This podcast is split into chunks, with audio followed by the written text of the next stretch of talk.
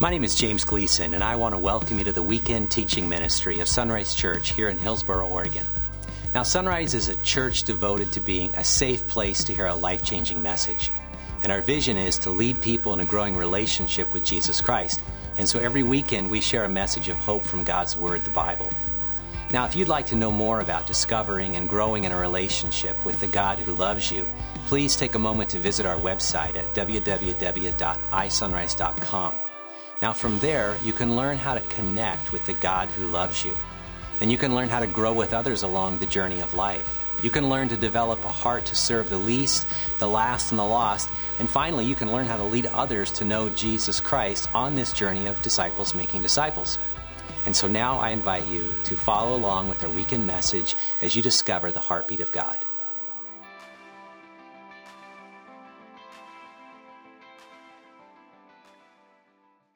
Um, with that said, I'd want to go to a piece of scripture this morning that is kind of hard to talk about, honestly. And so we're going to go to Acts 5.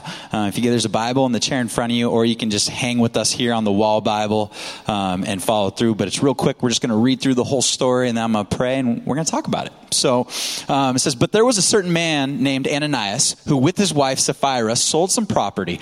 He brought part of the money to the apostles, claiming it was the full amount. With his wife's consent, he kept the rest. And then Peter said, Ananias, why have you let Satan fill your heart? You lied to the Holy Spirit and you kept some of the money for yourself. The property was yours to sell or not sell, as you wished. And after selling it, the money was also yours to give away. How could you do a thing like this? You weren't lying to us, but to God.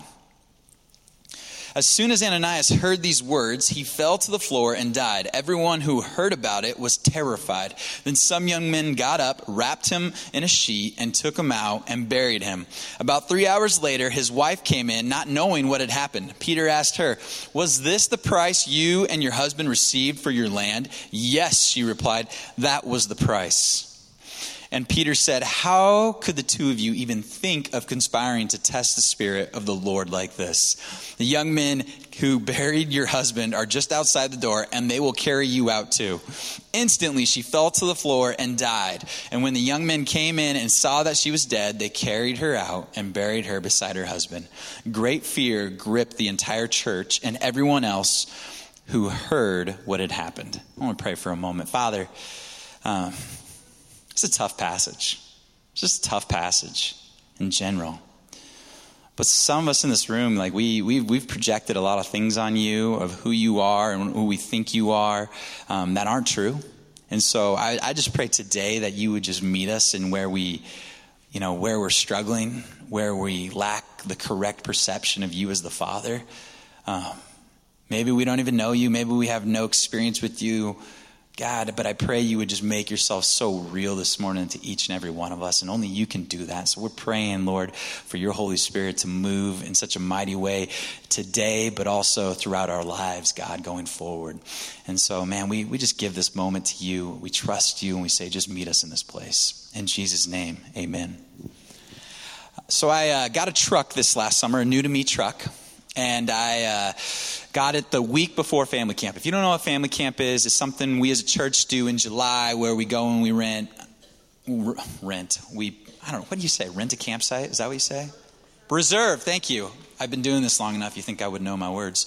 Um, and so you reserve a campsite. We reserve like 80 plus campsites. We go down there as a church family. We do this. It's super awesome. And so I get, I get the truck like a week before we're going to go. I'm super excited about it. Um, you know, it's pristine condition. It's only new to me though, but you know, it feels like it's pristine condition. And uh, I, I hook up to my tent trailer. I'm all excited to pull it down. I got my Yakima racks up on top with the bikes and with the skybox. I'm feeling like a true person person from the Pacific Northwest. Like, I'm the real deal. Um, there's no faking it with me. Now I'm real. And so I'm, I'm, super excited about this. And so we hook up and we drive down to the beach. And we're going to Nehalem Bay State Park. And we get there for the night. Truck pulls the trailer smooth. I'm feeling really cool about this truck. I'm like, yeah, yeah, yeah, yeah. And then uh, we, we sleep for the night and we get up the next morning, and this is where it all started to go south. Um, my wife decides she wants to go and get clam chowder in the small town of Manzanita. And I was like, no, let's just stay at camp. Like, this is this is kind of cool. We're here to camp. This is what we're going to do. She wanted to see the town, and I did need a few things. And since I'm a, I'm a really good husband, I know that the wife always wins. So I'm like, all right, babe, let's go. With clam chowder, we're going to go get it. And uh, so we had a couple people camping with us. So we pile into the, to my truck and we we head into town. We have a dog in the back, and we're going and we're going. And I have a co-pilot whose name is Will. My wife's sitting in the back. She would normally be my co-pilot. And uh, as we're, we, I don't know the area very well. It's my first time kind of in Manzanita. And so we just kind of pull up maps. And I realized if you pulled the sermon notes this morning, there's a huge error in there. And this might be the reason why this all went south is it says Apple Maps. But the truth is Will is an owner of an Android phone. So it wasn't Apple Maps that took us on the road we're about to travel on. It was Android Maps or Google. I don't know who makes those maps, but I'm representing Apple this morning. And so um, and so we, as we're driving down, as we're driving down the road, it tells us to veer off onto this gravel road. And so I'm like, okay, cool. So we get on the gravel road, and you know, I'm sitting there, and I, I kid you not, I'm bragging like to myself. I'm like, man, isn't this truck so nice? And we're going up over the hill, and I'm driving and driving, and all of a sudden the road comes to an end, and we're about to enter back onto the pavement and a stop sign's up. So I come up, I'm got my foot on the brake, coming into the stop sign, and all of a sudden I get a phone call. And normally I'm very, very good about having my phone hands free right here, but it was in my back pocket. And so I pull it out. I see who it is. This person will remain unnamed.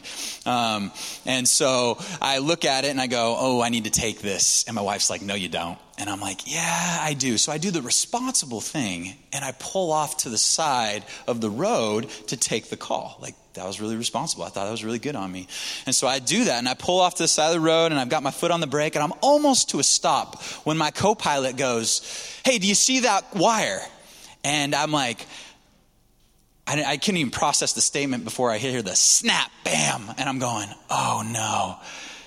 And what happened is I ran into a stabilization cord for an electric pole.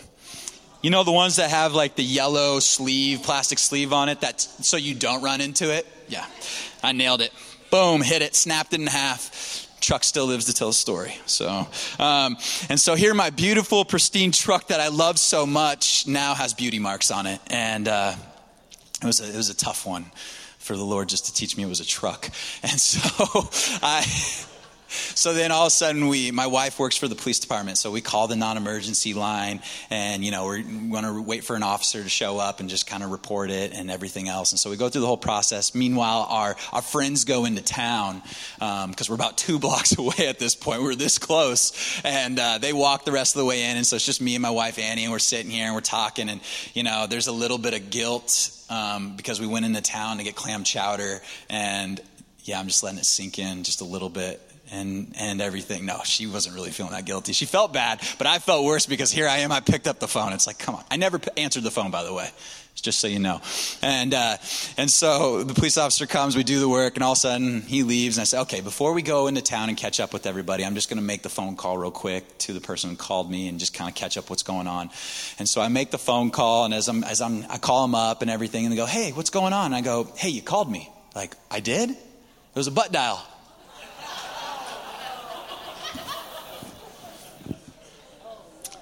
Yeah, and you and me both are going, did that just happen? And that's, that's, the, that's the reality of how the Lord had to teach me that it was just a truck.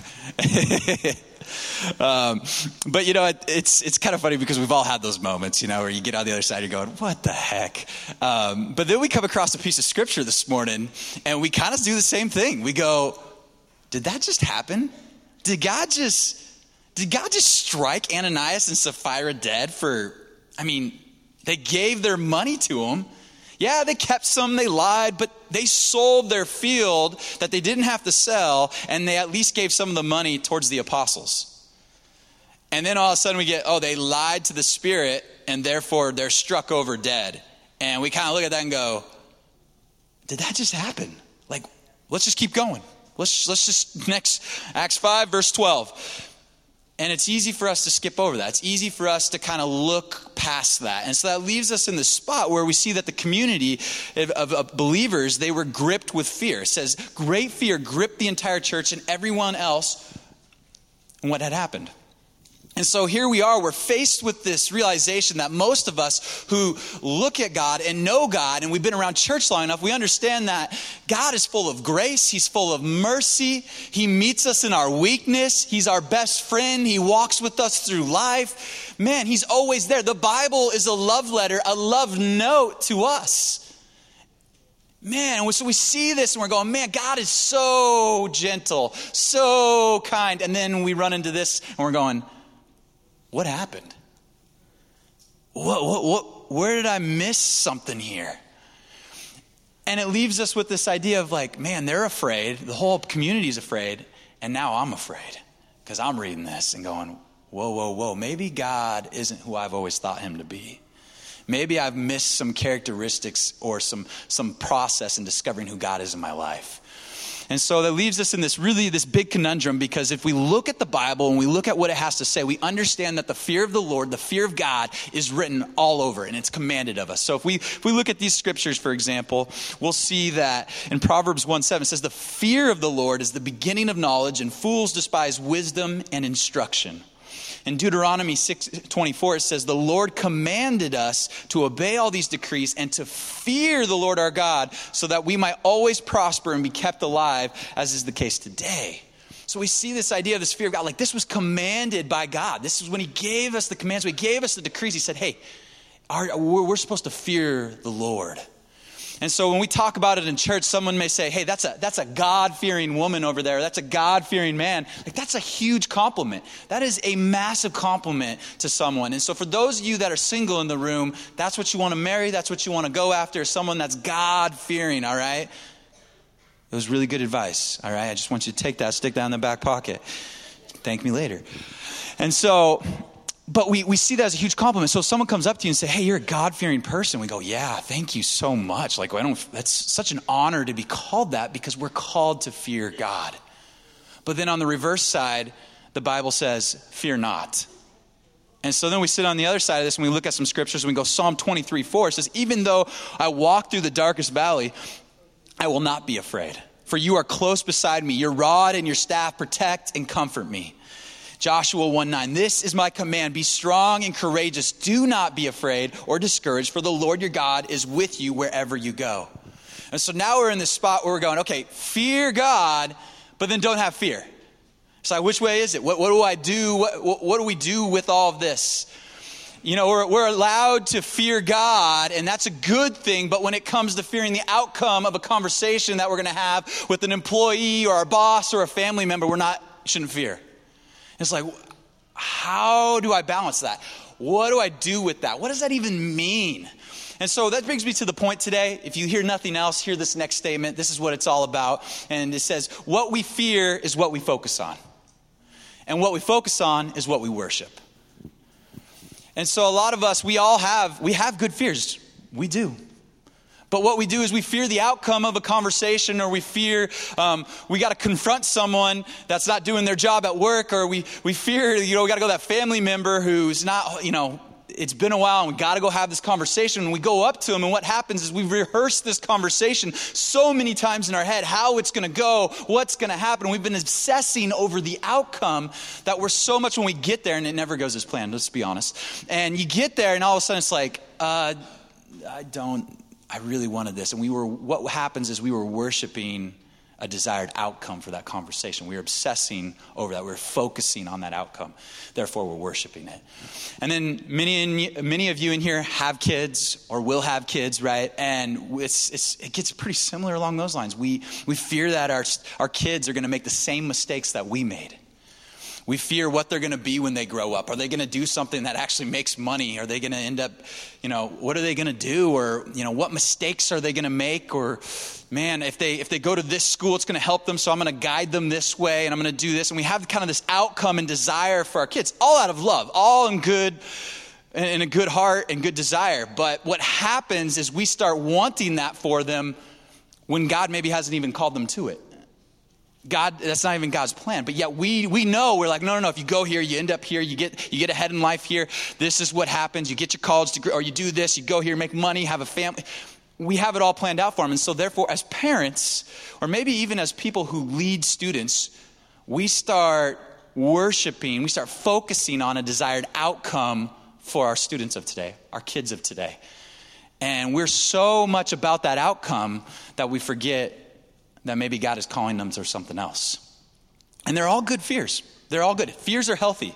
Fears keep us in line and in check and good things. But the problem that happens with fears is when we obsess over them and we focus on them and we make decisions because of them. Because there's that moment where we kind of got to let go of how the conversation's going to go. We have to let go of how the kid's going to turn out. And we, and we, we kind of we pull back a little bit or we let go, we pull back, and we're sitting in the spot and it's going, hey, hey, hey, God's going, you're not supposed to worship the outcome. You're supposed to worship me. And so we get in this idea of this fear of God and what does this really mean and all these things.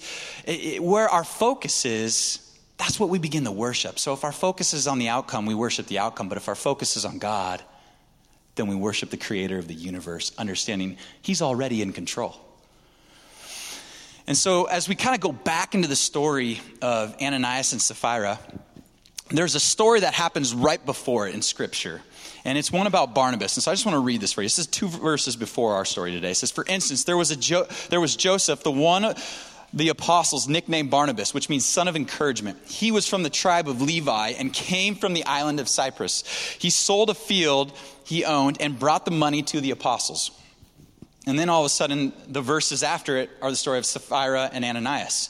And so we see the writer of Acts here contrasting two different situations, two different circumstances. You have Barnabas, who's like, he has the field, he sells the field. Man, it's like, yeah, he's a godly man. He fears God. Man, everyone's talking about Barnabas in the community. It's like, dude, that guy gave everything. Man, he's selling his field. I mean, he's got a reputation now.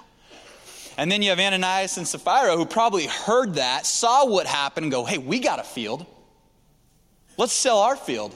And then they realized how much money they made, and they go, what if we just say we made this much and keep the rest here? Because we need to have a little bit for the future. And we need to have a little bit in case Jesus doesn't come back right away. Or we need to save this. And so that's where we catch ourselves in. And so, therefore, what, what, what happens sometimes in church and situations, moments, as you see Ananias and Sapphira, they want the status that Barnabas has. They want the status that he has, but they don't want to do the sacrifice that it takes. And so sometimes we can worship status. We can worship a position. We can worship um, a place we want to go, and we can cut corners to get there. We can lie to people, and we can lie to God. And I wish I wasn't the one who had to preach this sermon, but man, that's what we do sometimes. We put these idols up in our lives and we go running after them. And so what happens is we worship, we worship our job and we don't want to lose it and we want the we want the approval of our boss and so what we do is we work ridiculous hours to get that promotion to get to that next spot and so we're worshiping this desired outcome and we keep putting in the time and we keep doing all this and we don't want to lose our job or we don't want to lose our lifestyle and so we just keep keep going and going and going. Not a bad thing, but it can be. And then some of us, we fear, we fear losing our spouse.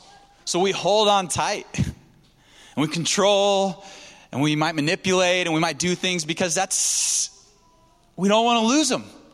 We don't want to lose them. They're everything to us. And we all have our things. Maybe, maybe it's you fear something from the past that happened. You know, something that is back there that haunts you, that sits in there, and you make decisions based off of it. Or maybe it's about the possibilities of tomorrow, of what could happen. And so you make decisions based off of it as well. But the thing that I think we can all agree on is yes, they're healthy fears. They can be healthy fears. But the one that we can all agree on is we all fear death. Death is coming. Whether we like it or not, it's coming. And what we do to try to avoid death or even maybe try to outrun death is we buy life insurance policies so that, man, our family will be taken care of if we pass away too soon, or we get the best health care so we can prolong our life, right?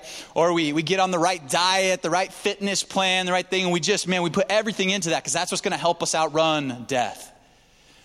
And what we do is we keep doing all this stuff. It's not bad, man. It's, it's almost healthy to fear death, but when we start worshiping this life over eternity with Jesus, that's where we miss out. And so, as we look at a story today, I want to I want to share one with you from Luke 23. And it's about two criminals on a cross. And they're sitting there, and Jesus is being crucified for the sins of the world. He's sitting up on a cross, he's hanging there. One criminal on his left, the other on his right. They're, let's just say they're both there, right? And we find ourselves kind of in an interesting, interesting spot here because one of the criminals is looking at Jesus and he's sitting there. If Jesus is supposed to be the Messiah, he's dying on a cross. This isn't really going the plan as what they thought the Messiah would do. And so the criminal looks at Jesus near his death, near the end of his life, at, at the end, end point. He goes, So you're the Messiah, are you? Prove it by saving yourself and us too while you're at it. And I look at that and I, and I see that, that line and I see that scripture and, and I look and I go, man, isn't that me? Isn't that you? Like we sit there and we look at God and we go, okay, God, if you're real, do this. If you love me, do this. If you even have any care in the world about me, do this. And we look at God and we go, man, I'll believe you're God when you provide the desire and the outcome that I want for this life. Then I'll believe it. Then you're everything you said you were. I'll believe it then. I love it. He's like, prove it by saving yourself. Yeah, yeah, yeah. Save yourself. But us too while you're at it. It's all about him. It has nothing to do with Jesus being the Messiah. If the Messiah gets him out of this situation, then he's the Messiah. I'm like, man, I think that's how I approach God sometimes. Actually, I know I approach God that way a lot of the time. Trying to earn it, trying to get it, trying to think that, man, I can outrun death death's not going to hit me today. It's not going to hit me tomorrow. I don't need, I can miss out on these moments with people because I need to get to the next thing because I'm worried about that outcome. And then you get to the other criminal on the cross, and he looks over at the other criminal and goes, Hey, don't you fear God? Don't you fear God? Even when you've been sentenced to die? Even when you're sitting at the end of your life, don't you fear God? We deserve to die for our crimes, but this man hasn't done anything wrong. Then he said, Jesus, remember me when you come into your kingdom. And Jesus replied, I assure you today, you will be with me in paradise. One criminal worshiping every bit of existence on this life that he can give it out of it. And if Jesus is the Messiah, then great, save him. The other criminal sits there and goes, This is it. This is all I got to live for. My whole life flashed before my eyes, and these are my last moments. This is, this is all I have. If you're the Messiah, would you please remember me? I surrender. A lot of times I think we're, we're trying to go to God and we're trying to make him a genie in a lamp so he can make our wishes. And that's the God we come in here, and that's why sometimes our worship looks like that because we're trying to, it's hard to worship a God you can control. But when it's a God who's so big and so vast and so wide that when you encounter him, when you meet God face to face, he is going to scare you. He's going to make you tremble in your boots. He's going to make you so stinking scared because he's that powerful, he's that holy, he's that mighty. You can't even be in his presence. It took a sacrifice, it took a son dying on the cross for us to even enter into that, to be allowed in his presence. But you know what the greatest thing is? Is once you experience God, once you've been there to the end of it and realize that God is the only thing to be afraid of, once you've experienced that fear, there's nothing else to fear. There's nothing else. You've experienced the worst of the worst, but then something happens where this fear of God turns into a relationship. That if that's what you have to fear, but the person that you're supposed to fear is the one who would sacrifice everything for you, then all of a sudden it's going, okay, I fear you because I know who you are, but I trust you because I know what you've done. I have had a major year with fear. It's been a powerful, powerful year with fear with me. I've been struggling with mental health. It's been just wild. And as I sat here and I had to realize I was going to preach this, I had to wrestle this week with stuff that I was making decisions based out of fear. I was afraid to tell one of my friends of something that was going on, and because I was embarrassed, I was like, "You might look at me less than," or all this, and I'm, and I just had to go and face the fear. It's stupid, it's something minor, but my mental health has made me obsess over so many fears that could go wrong in this life so many things that I can't plan for, so many things. It, it, it's, it's, made, it's made me stuck, and I was debilitated, and I couldn't move. And the thing that changed everything for me is when I started to shift my focus from my fears to who God was. And that's when I started to experience a healing that was so powerful, so supernatural. And I don't know what you're going through, I don't know what you're experiencing, but you come to the right place. Now, the challenge is can you take that focus, can you take that obsession and turn it to God? Can you put it all on God? And can you just say, God, I don't know how I'm going to get through this, but I'm going through it with you. And the way we change our focus determines the way that we worship.